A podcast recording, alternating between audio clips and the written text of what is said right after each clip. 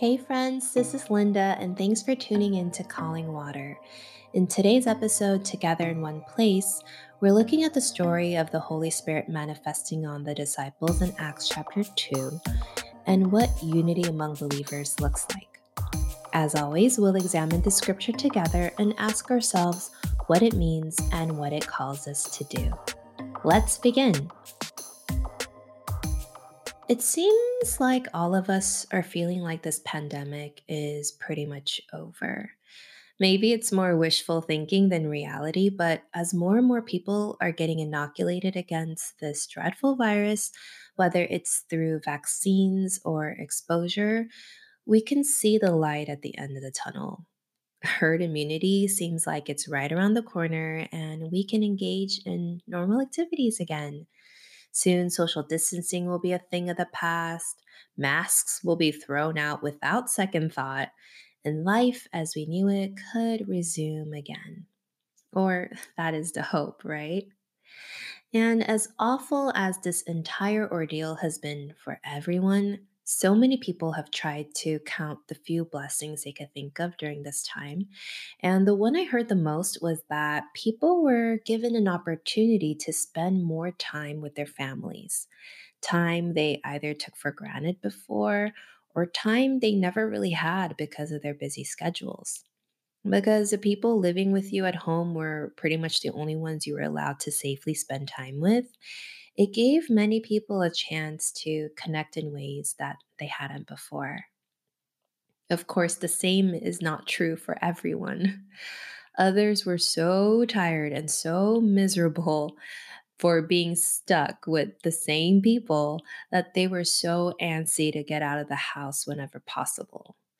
And not being able to see friends drove some people nuts but some were kind of glad that they didn't have to engage in social obligations for a while. My kids didn't even know that they were missing out on anything really. While my husband and I suddenly felt like our house was way too small, our kids were like vacation every day. I wanted us to think about this because even though it's a little silly, today's text is about the early church, but it also shows us that people who share the same space don't necessarily experience things in the same way. And yet, the Holy Spirit provides the opportunity for anyone and everyone who is willing to experience God's love directly. And what's more, those who have this shared experience are now united by it. Let's talk about what that means. So, the title of today's message comes directly from the first verse in Acts chapter 2. When the day of Pentecost came, they were all together in one place.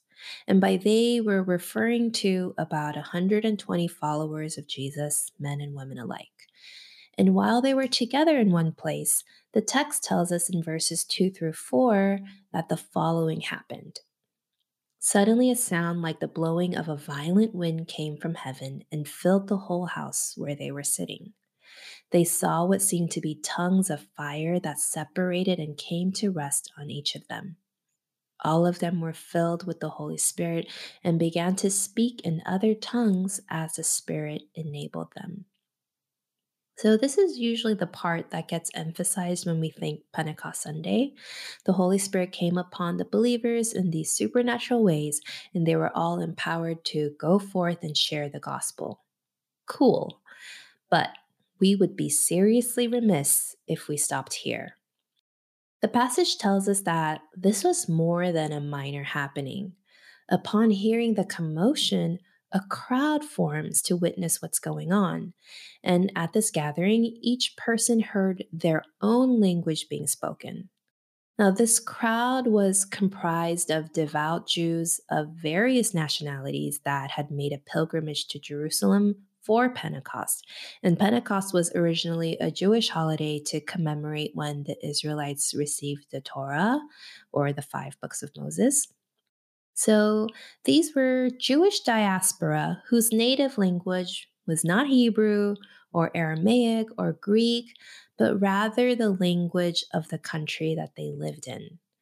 But notice that the Holy Spirit doesn't enable the listeners to be able to understand one language together.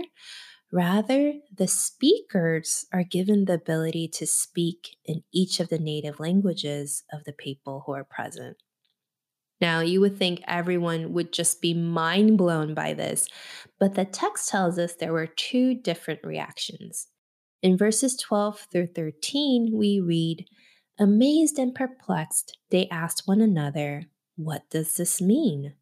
Some, however, made fun of them and said, They have had too much wine. Some people actually dismiss this as drunkenness, to which the Apostle Peter says, No, what's happening here is what the prophet Joel wrote about all those years ago. And what's more, it's for everyone to experience regardless of gender, because Joel wrote that your sons and daughters will prophesy, regardless of age, because the prophet wrote that young men will see visions, old men will dream dreams, and regardless of social status, because the prophet wrote that even servants would prophesy. Now, this was unprecedented. What do you mean the Holy Spirit is for everyone? I mean, this message will take a little bit to sink in, even for Peter, because this was before the vision with the sheet of animals and his run in with Cornelius. But one thing is unmistakably clear the gospel was not intended for a subsect of the population. It was meant for all in all its diversity and differences. As Peter rounds out his speech in verse 21, he says, Everyone who calls on the name of the Lord will be saved. Now, this should make us reflect on what it means to be the church, because everyone who calls on the name of the Lord will be saved. But how willing are we to accept everyone into our comfortable, homogenous circles? And what are we looking for when we say we want unity in the church? Does this mean that we want every other Christian to act and think exactly the way we do? Because we always pray for unity, but what we actually want is conformity. And anyone who falls out of line with that vision is ultimately unwelcome. The church should always be a place of acceptance, but it's instead often a place of rejection. When someone deviates from the norm of what a typical churchgoer should look like, that person is gossiped about, ridiculed, and seen as some kind of threat. Instead of celebrating our differences and embracing those who are not like us, we tend to be judgmental and sanctimonious. We are obviously better than those people. Our faith is the real deal. Our church is the real deal. And those other people, they're probably not even born again. Now, for those of you who have endured any kind of prejudice before, doesn't all of that sound too familiar? How have you felt as someone on the fringe when someone judged you without knowing anything about you? Or by just looking at you without knowing anything, they just assumed you were a certain way. And you never felt like you could be a part of the core group because of those differences. Sadly, in many respects, the church has become an epicenter of bigotry and intolerance. And this is precisely the kind of divisiveness and narrow mindedness that the Holy Spirit enabled the followers of Jesus on that day of Pentecost to abandon. The languages that they were all suddenly able to speak, that wasn't for their benefit and bragging rights. It was purely to welcome and include those who were listening. And beyond that, even though there were multiple languages being spoken that day, there was one universal language that was in effect, and that was love. Okay, I know that sounds super cliche, but that doesn't make it any less true. It was ultimately love that compelled God to send his son. It was love that kept Jesus on the mission to die on a cross. It was love that the Holy Spirit was distributing by giving everyone the power to look beyond each other's differences and accept each other as brothers and sisters rather than strangers. Beyond that, while the Holy Spirit was imparted while everyone was together in one place, it was not the intention of the Holy Spirit to keep them there. Jesus had even said before his ascension that the Holy Spirit would give the disciples power to not shelter in place, but to go to the ends of the earth. Now, even if we're not gathered together in one place, we are still the church and we are still united by the mandate to go.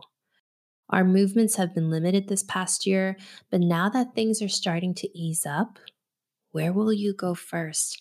And what will you do when you get there?